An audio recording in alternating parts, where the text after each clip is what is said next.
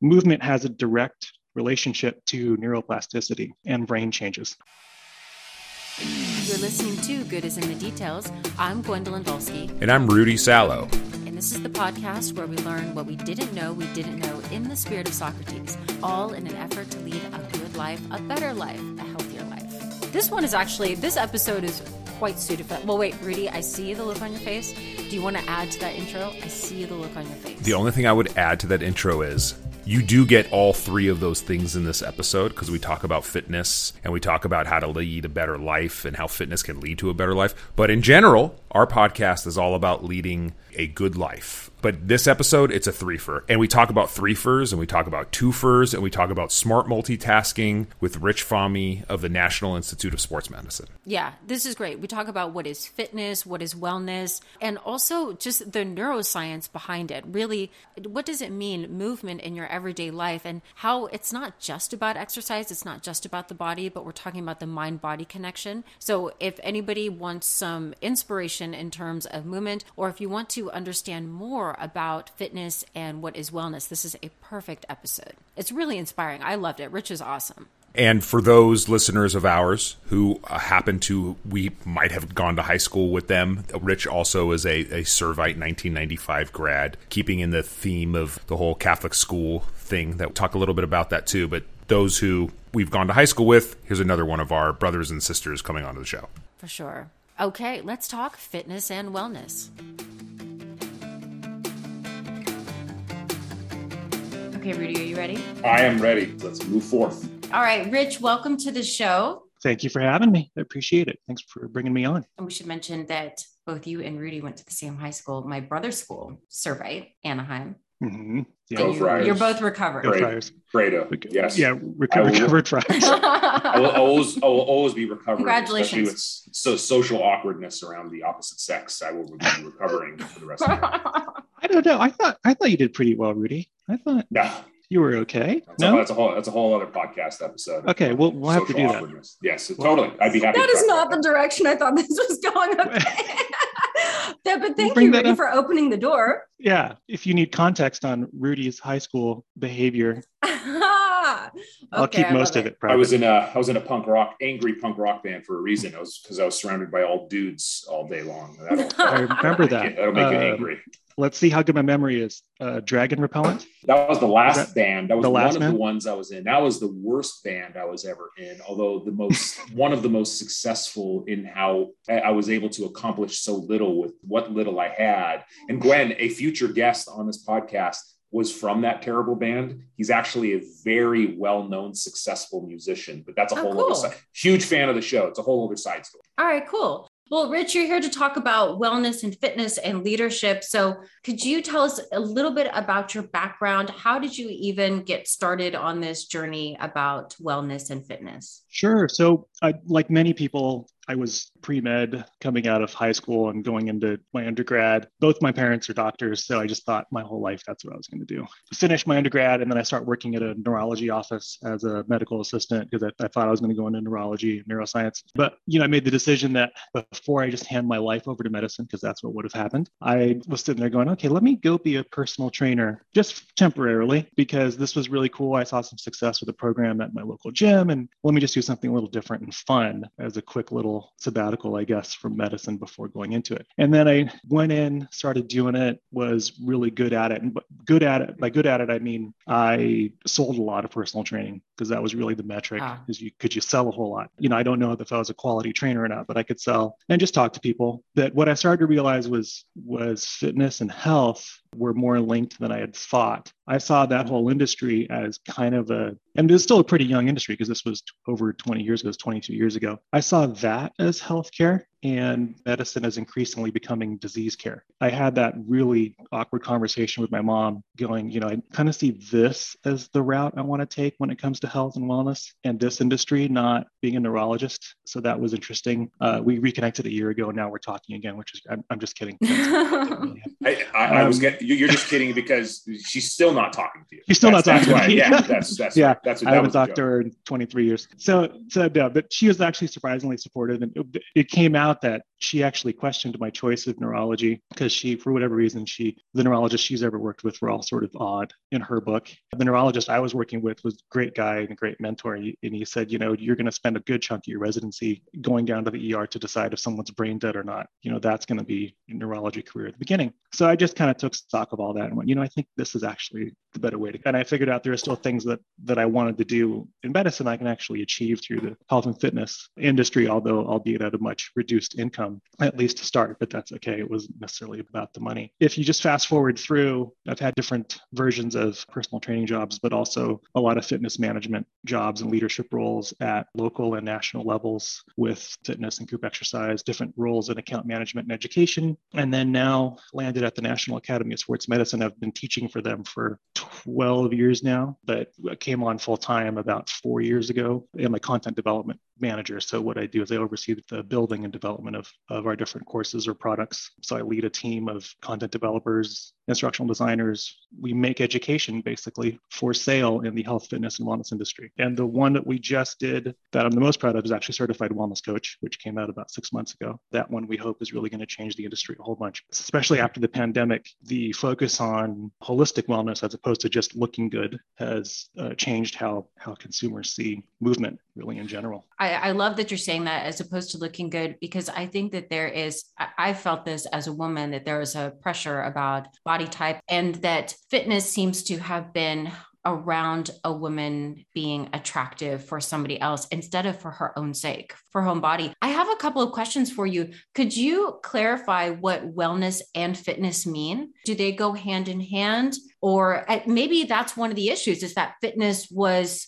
not discussed in terms of wellness. Is there something there? For sure. I mean, I, I will say the point that you brought to about being a woman, and, and, and, and I'll leave it alone because that could be a whole section of this conversation if you want, or even a different one, is that we are, the industry has kind of, uh, and not just fitness, but the weight loss industry in particular, has really pushed the idea that your best self is automatically your thinnest self mm-hmm. and best looking self. So there, I'll leave that there to think about. But that's one of these things that we're starting to realize that the messaging, our delivery is fine. The heart of professionals is great. What everyone's trying to do in this industry is spot on. It's really just the messaging that I think that we're running into an issue. But if we look at, let's say, health, fitness, and wellness, because th- those things are often used interchangeably, right? What do we mean by those? If you look at health, probably the most accepted definition is from the World Health Organization. I think it was maybe 1949 or so. It's a state of physical, mental, and social wellness, and not just the absence of disease. If we look at health, fitness, I tend to think of in terms of a, a work capacity in whatever endeavor you're looking at. And that could be anything, and it can be based on who you are, your environment, your context, your social needs, your daily activity needs. So that really just depends on each individual standpoint from a cardiorespiratory capacity standpoint, from even an athletic standpoint. Obviously, the work capacity needs of a Division One linebacker are going to be different than someone who their main thing, their main activities are golfing and gardening, let's say. That's how I define fitness. Does your work capacity meet your needs in whatever sense, whether it's athletic or not? And wellness wellness is hard because you have to define it every time you talk about it. It's not necessarily hard, but it's it's one of those things where you really have to define it when you discuss it because people will talk about oh financial wellness and relationship wellness. Then you start getting into life coaching and all that. So if you think about my world, the health and fitness industry, a holistic wellness approach, that's really about someone's personal journey and emphasis on the word personal. So it's someone's individual personalized journey toward the mental, physical, social, and emotional betterment of their life right? That's how I would look at wellness. It's a larger picture, and fitness is certainly part of that. The main difference between the two is really how the coaching gets done. Fitness, you can be very prescriptive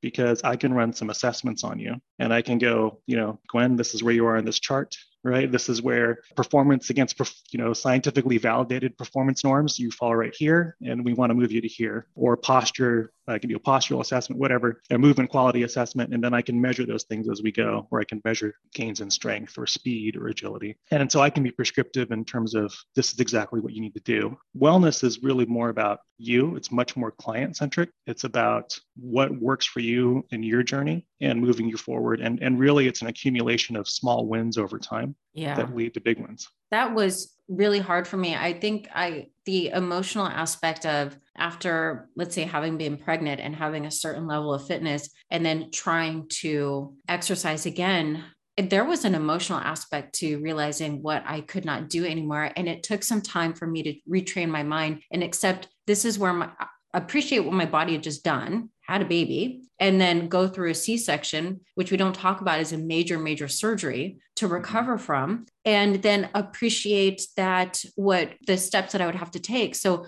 my understanding of fitness and it had to change and so there was a lot more walking, running was off the table. I started working on yoga because that was the easiest thing to do with a baby around um, instead of weightlifting, for instance. And weightlifting just wasn't possible. But I had to get over this emotional hurdle, a feeling that I had somehow failed, that I mm. wasn't mm. that I wasn't doing well or I wasn't as good as before. Instead of accepting this is where my body is and this is what is possible. So I'm very much interested in that mind body connection. What has been your experience of the breakthroughs that maybe somebody has on a mental level as a result of working on their body? So there's actually a, a lot of research on the mind body connection and wellness. I think some of the first thing I will say, congrats, congratulations on that journey, because even though that was a very specific time in your life, that really sums up what the difference is between fixating on physiological outcomes as a result of fitness or aesthetic outcomes and using movement as a means of wellness. You really experienced that, and and uh, yeah,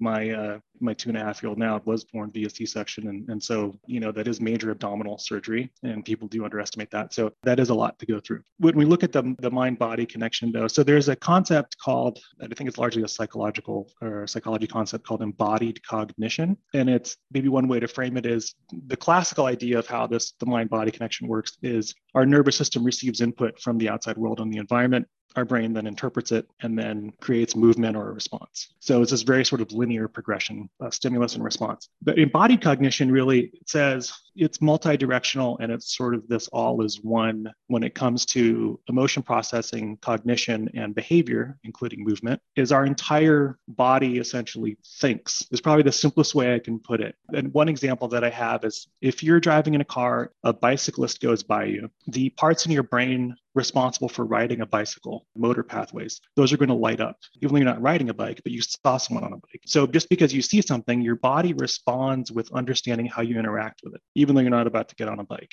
The fact that you don't have to think to navigate if you're on a hiking trail for example the changes in terrain or level going across rocks or you know slippery surfaces. You're not really thinking about that. Your body is just your body is thinking right? You're not consciously thinking. It's the idea that your whole body and your mind and your emotions are a single unit that interact with the world as opposed to a stimulus response. So if, if we take that, and this is an overly simplistic way of looking at it, and I'm sure psychologists, if anyone is listening that's a PhD in psychology, would probably want to stab me in the eyes with a spoon or something going through that simply. But in terms of the research on it, there are tons of things where the systems are interrelated with movement in particular, because when we talk about mind body, I think movement is probably the best framework or the best point of reference for that. So there are these things called myokines, which is sort of the sexy term in exercise physiology right now for about the past three or four years. Uh, but myokines are these peptides that get released when you move and they get released from your skeletal muscle. And it turns out they actually affect all kinds of things like your immune function, metabolic responses. They affect other tissues and organs in the body. They also, in particular, increase something called brain derived neurotrophic factor, BDNF, threefold increase in that in your brain when you exercise or following exercise. And what those do is they create new connections. So movement has a direct relationship to neuroplasticity and brain changes. So we're starting to realize that, you know, how everyone always talks about, oh, you exercise for stress, you exercise for this, exercise for that, keeps you healthy. But now we're starting to get a look at actually how that occurs. Also, the, the endocannabinoid system is another one where all the there are receptors all over your body for the endocannabinoid system. And these are sort of signaler uh, modulators that have a response in terms of, you know, immune response, brain health, digestive health, all these different things. So there is a the connection there. It will change your brain. It'll change connections. It'll change how you see the world. It'll change your emotion processing. It'll change your cognition in terms of even just memory and attention. There's all kinds of things that happen as a result of movement and working on your body. It's it's pretty amazing. The best way I can put it is when you move, your muscles release sort of this pharmacy. Ah, I like that. Yeah. That's, the simplest way to, way to, put it. Yeah. Yeah. And that, and, and, and Rich, is there a, and I'm sorry to speak and kind of, I'm trying to, trying to bring this down to simplistic because I'm a simplistic person. So you always hear people out there, maybe it's your doctor or maybe it's some people that are not true health and wellness experts like you are, but they say minimum 20 minutes a day of exercise. People like to speak in these generalities, right? Like, can you get benefits like the pharmacy being released in your body from as little as 20 minutes a day? Or i mean is there i don't don't want to make you say minimums or maximums because i'm sure in your industry you probably don't like to say minimums or maximums. It's probably well it depends upon you as an individual right? If i'm hearing you correctly everything is individualistic. Are there some generalities that you could speak to that say look if you can do X, you will probably get at least uh, minimum benefits of Y. Can you speak to any of those? Sure. So a lot of it really comes down to what's in the research, and the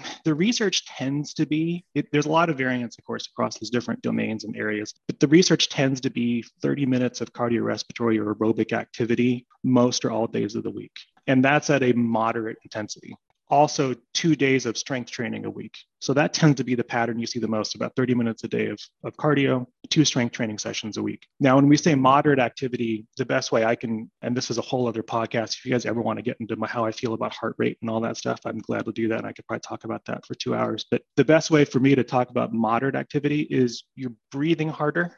But if, if I asked you a question, you could still give me about a five word sentence before you take a breath. So that's about what we, consider moderate activity. That's High what intensity happens activity. when I look at Rudy's hair. Yes, just, yes, yeah, yeah. Her heart starts to flutter, and then she just I mean, loses it. You what you're talking about is jogging. Then, I mean, uh, I guess, I guess that no, that's not. I'm not. I'm not. I, you're not. You can that. still speak. Well, it's no. It depends on the individual right? Mm-hmm. I mean, it, I there you go. It depends upon your athletic training, whether or not you could say a five word sentence. So somebody who's in terrific shape, right, like Usain Bolt, could probably who knows what will, will make it for him to be able to be to barely speak a five word sentence as as compared to somebody else. So that's where the individualism comes into there, Rich. Yes, it's all relative, that, and that's also why, uh, without going too far down this rabbit hole, the heart rate, uh, your ability to breathe, to me, is a better gauge than heart rate because heart rate can vary because of all different things, a whole bunch of factors. But your your ability to to speak, and you, you guys have heard of this in terms of talk test, but people don't get into the talk test as as much. They just kind of say, "Oh, can you say full sentences?" and you're fine. Not really. It can, it's actually a lot more detailed than that. There's actually really good research correlation between your talk test,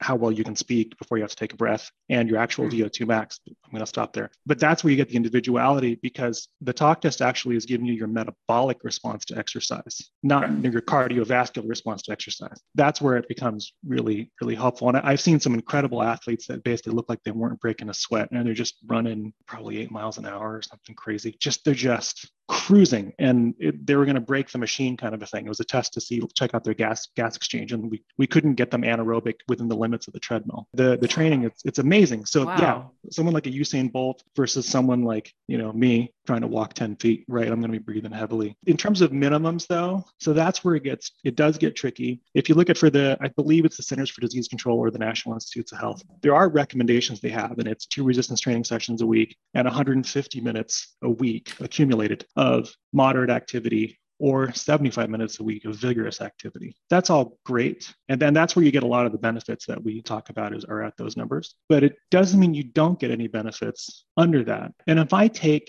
a sedentary person and I go, all right, we're going to get your nutrition going. You're going to get 150 minutes a week of activity because that's a minimum and two strength training sessions a week. And I'm right now at zero. You're losing me right away. There's no way. I'm not going to do that. The idea really when it comes to wellness is what is the minimal doable action for you. The good news is when we're looking at it from a movement standpoint and not just a fitness standpoint is it all counts. Mm-hmm. So am I going to do more chores throughout my house, right? Am I going to get up and vacuum and you do something say like I, you know, if I'm right-handed, I'll vacuum with my left hand. I might, it might take a little bit more effort, might take a little bit longer, but maybe I got more movement and, you know, silly stuff like that. And that kind of thing counts as movement. And really you do start to get some benefits uh, with that, even though you're not looking at, you know, research level benefits. That way you can really tailor something to an individual because it is, it is, you know, context driven and it is relative to the person. And then you so start to crave it after a while. I think that's something that is hard to get into that mind space of somebody who is starting out because it seems to be so difficult and they're putting something in their schedule that they're not accustomed to. But then once you get used to it, you start to crave it. I mean, I know for me, one of the things that I do is I live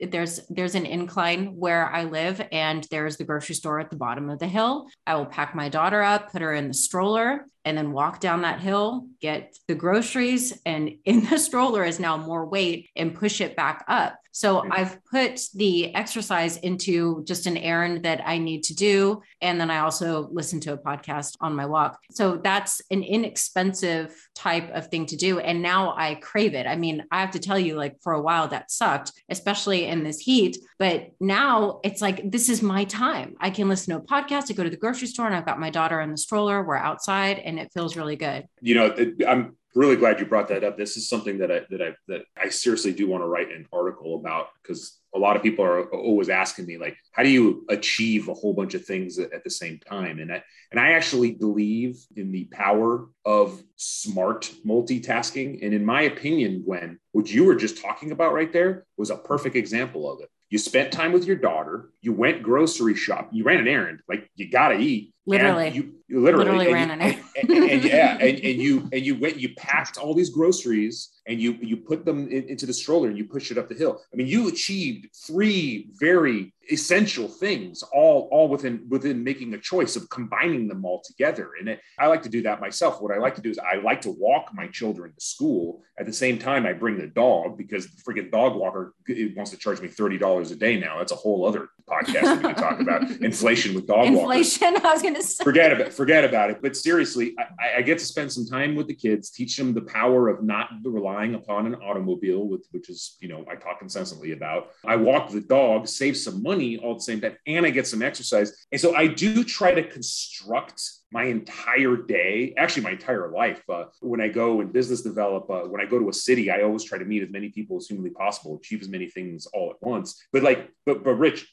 do you do you talk about that to people that are sedentary? and try to get them to change their way of thinking. Like I love the vacuuming with a different hand. That's terrific. I mean, they save money because they're not that. paying for a maid. Yeah, I, I might try that too. they save money because they're not hiring a maid. They're getting exercise. They're getting off. I mean, so is it that, and there's so much negativity against all multitasking is bad. I mean, I really do think that the argument that people need to start talking a little bit differently about the concept of multitasking. I have like I, am writing like not necessarily a book, but articles about changing the way people think about doing two things at once. Is that something that you teach at the National Academy of Sports Medicine? It's something that we did, especially in our certified wellness coach course. We talk a lot about finding what works for somebody, and that would be included in that. The thing that happens too is it actually becomes very freeing when you're like, hey, you know, you don't really have to go to the gym. If it, the gym is a depressing place for you and it's just a reminder of how you feel about yourself, then go take a walk with your dog. Because being in nature has a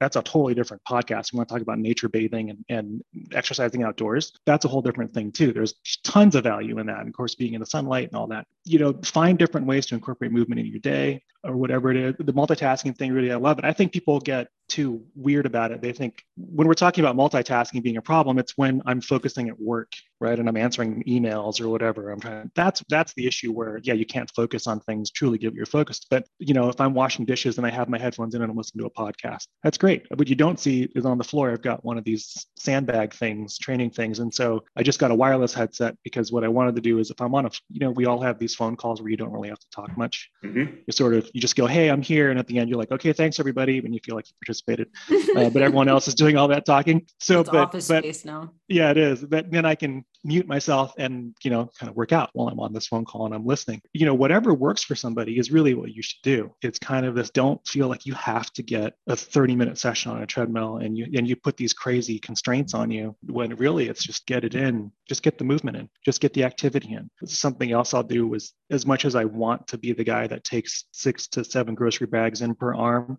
I will intentionally take multiple trips if I think about it, you know, just because it's extra steps, whatever. And it's not, it's not interfering with my day. It's just another way to get movement in because I know it's, I know it's good for me. And, and the other piece of that too is finding what's enjoyable Um, as well. on, on that note, um, Rudy, I'm gonna make you uncomfortable, so you can just, you know, mute yourself. Don't don't don't, you can talk, step don't away. talk sex. Do I'm not talking talk sex because all I Do can do. not- I'm uh, sorry. uh, Rich, I'm it was sorry. nice- it it's was nice seeing you. An It was nice knowing you. that Yeah, you would take care. I'll see you in enjoy. 25 years. Just a little bit more movement. I mean, change up the position. If we're gonna change the vacuum, no, Rudy, Rudy left. Rudy left. Is he's gone? Is there a him. relationship between, let me just ask, is there a relationship between fitness and wellness and um, sexual health? Or, I mean, you could enjoy, I think there's a connection there where you'd enjoy sex or sex would be different and that that is also movement and its connection and anything? yeah the short answer do you want to count that as movement yes, yes.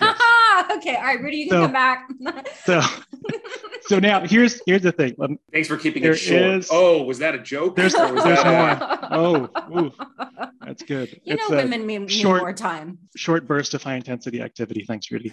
The there is something about I believe it's the endocannabinoid system. This is more theoretical that the research is starting to bear it out a little bit. But the endocannabinoid system, again, endocannabinoids get uh, released from the skeletal, where they get released during exercise and they affect all these different systems. And one of the theories is it actually does increase our sensitivity for positive emotions and experiences. What that really means is movement can actually help you enjoy joy more. Oh. Right. So if you want another angle, that's, man, that's a title of a book right there. Enjoy, yeah, enjoy joy, joy more. more. Right. It's great. That's yeah. seriously, it's a that book needs to be written right there. If you can I, back that up with some science and some other. I will plug the person actually that a lot of, if you want her book, it's Dr. Kelly McGonigal. It's called The Joy of Movement. She's the health oh, psychologist at Stanford. Not even, um, even better about, even better title yeah, yeah, she's she's, really, she's brilliant and um, a really nice person. We worked with her on the on our wellness coach course. She's fantastic. So all the research, she's she has a very steady research diet. She really is on top of her game when it comes to this stuff. So. I'm wondering with the discussion about wellness and fitness, how has knowing more about that contributed to the idea of leadership? And can people interested in leadership in a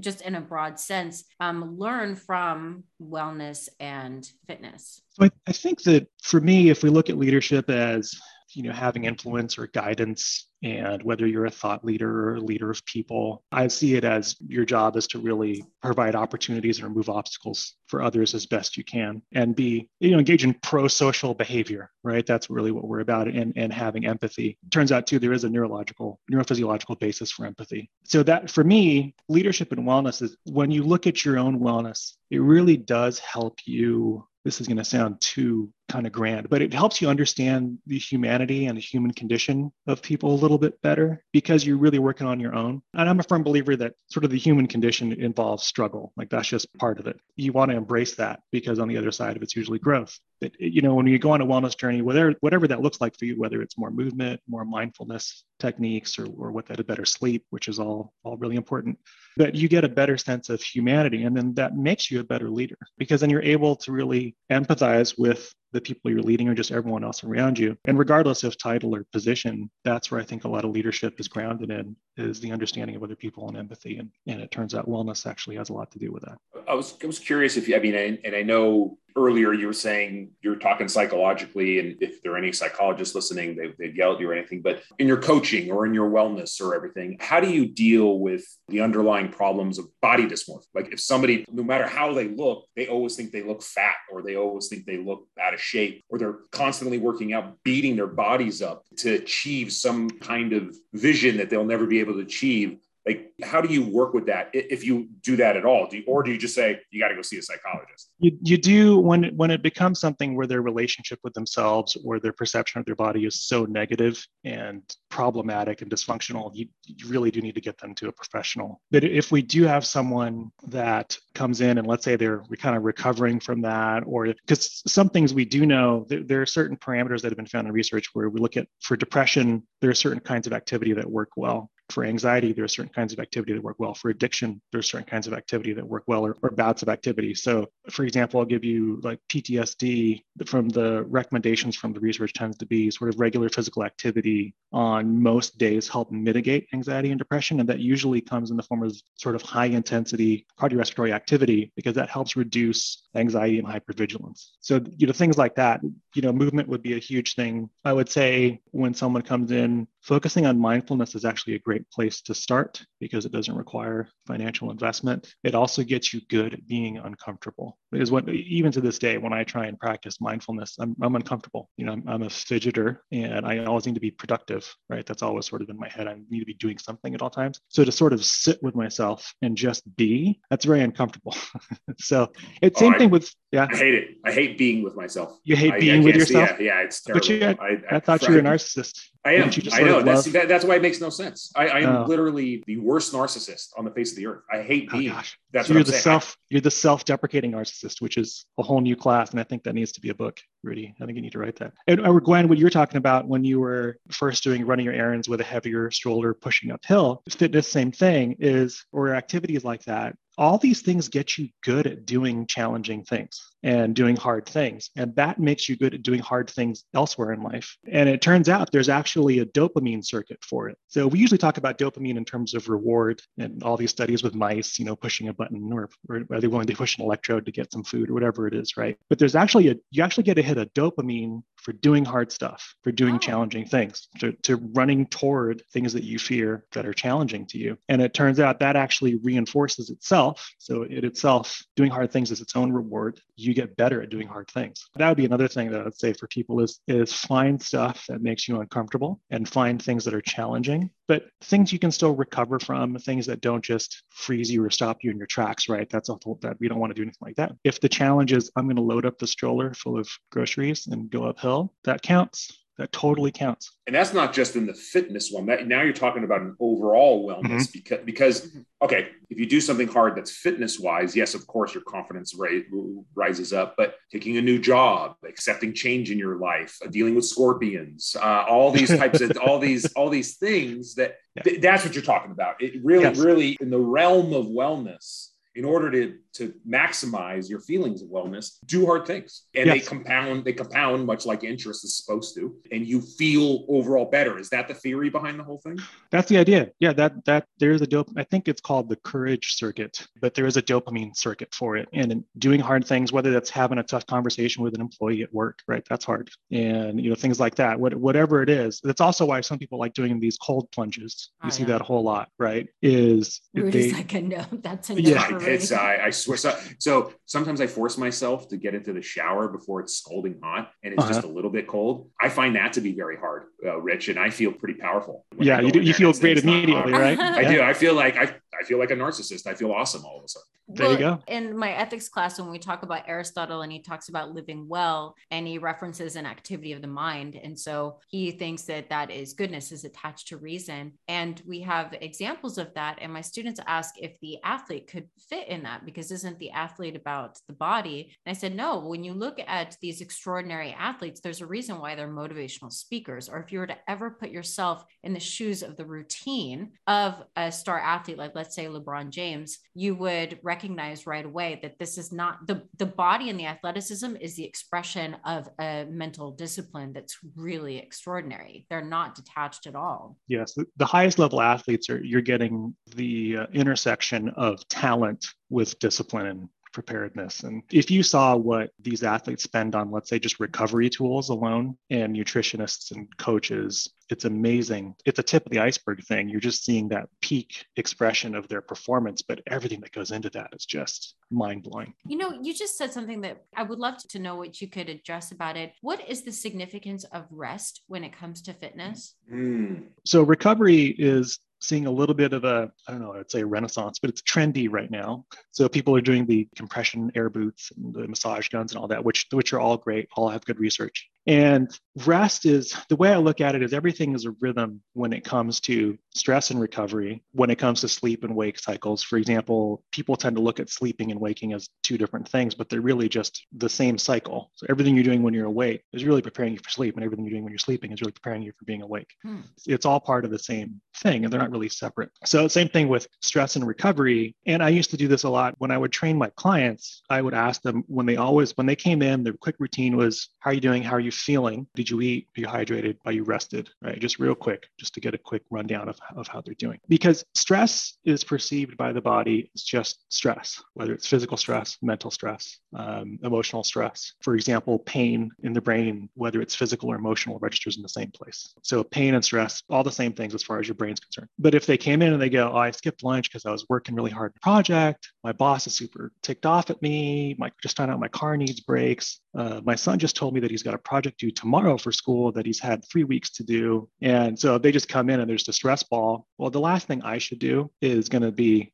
okay, let me come in and let me kick your butt because you're so stressed. But that's what a lot of people want. And that's what some fitness professionals might think, oh, let me beat the crap out of you because you're having a hard day. Let's work some of the stress out. And really, it was the opposite. It was more like, okay, today is going to be about light movement, stretching, foam rolling, recovery, because that's actually what you need right now. We'll still get some work done, but it's work towards recovery. All the magic happens when it comes to fitness in particular, if you're looking at physiological adaptations like strength and speed and power. The magic happens not when you're working out, the magic happens when you're resting. So that's why it's so vital because you know you're not getting bigger muscles when you're training. You're getting bigger muscles when you're resting and your body's repairing itself. The idea is everyone has to find their right mix of application of stress and then time to recover. And the idea is if you have adequate resources to recover, you recover from that stress, but you land better than you were when you first applied that stress, right? So you're getting better every time. If you apply stress and there's inadequate recovery, then you you haven't met the demands of that stress or adjusted to that stress. Then you're actually going to be you might see this when you're, you know, in your gyms or facilities, people working very hard day in, day out, but they might say, gosh, I just feel really tired all the time. I kind of feel worse than I did when I first started working out and my energy level is not great. And it's because maybe the total stress in their life, accumulated stress, is too great for their recovery resources to accommodate. It's kind of that stress recovery cycle. So rest is is as important as the workouts themselves. Rich, when we were talking earlier about minimums stuff like that, you said something about, you know, should be 30 minutes anaerobic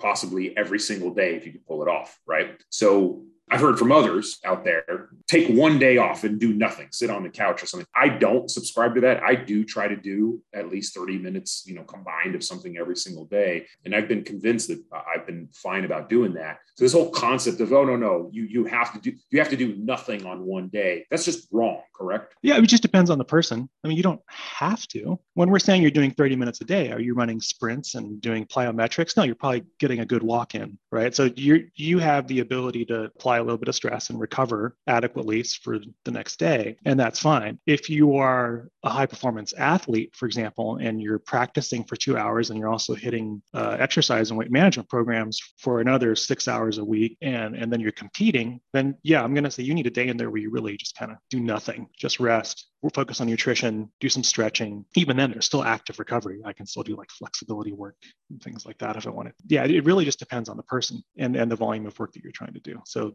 you could do most or all days of the week. You could do four days a week. It really just depends on what fits in your lifestyle too and what you enjoy. Is there something that makes you cringe when you hear, since you're in this industry? And we'll wrap up with this. What is something that makes you cringe? And she's what? not talking about a specific episode that, that you've listened to to this podcast about me. She's not talking about me. Okay. I should, are, we, are we talking about let's back me out of this question? Scorp- yeah. yeah, scorpions. Uh, Rudy in high school moments. find some of those. Ah, uh, the whole damn thing is cringeworthy. Let's just like forget see, about that. You see we had an advertisement or a fad, and you're like, oh, this is annoying. There's, gosh, that's a great question. There's lots of stuff to be honest. The right, I, I, guess it changes. Right now, I'm having a hard time with just social media in general because if it's not about butts, abs, and diets, then no one cares and a lot of it's surgically people are surgically altering or they're using the apps to appear in that way and then mm-hmm. trying to sell an idea that's that's frustrating for me. Yeah and there's a whole area of social wellness too that is super interesting and if you ever want to get into that i'm happy to talk about it. You know there's lots of great things that social media does but also when it comes to body image you mentioned earlier rudy and things like that you really have to know how to how to interpret it. You know you're seeing everyone else's highlight reels and you're seeing altered images and but you know all these before and after pictures and the you know everyone's uh, the biggest pitch is look better naked right? All this stuff that mm-hmm. perpetuates the idea that your best self must be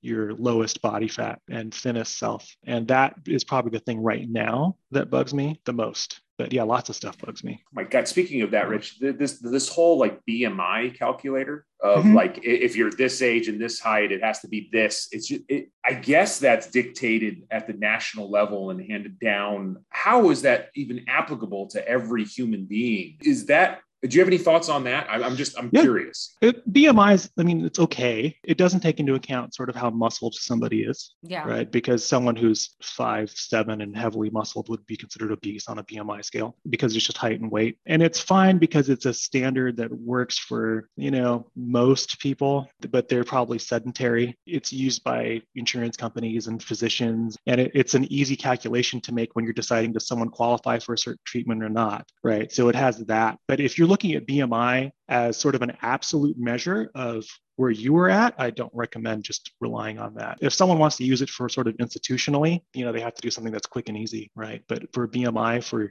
for an individual, if I'm coaching somebody, I'm not going to rely on BMI. Okay. Okay. Yeah. That's really helpful, man. Thank you. Thank you Yeah. very much. Rich, thank you so much. Thank you for your Sure. time. This is great information. This was a fun talk. I loved it.